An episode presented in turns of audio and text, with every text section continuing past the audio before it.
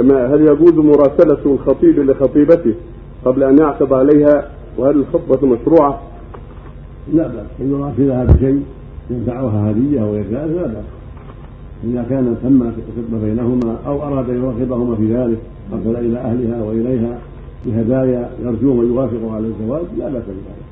المهم أن يكون ذلك عن طريق شرعية لا عن طريق خلوة ولا عن طريق مقابلة خبيثة ولكن من طريق التردد إلى أهلها وإليها بالهدايا حتى يستجيبوا لرغبته لا بأس بذلك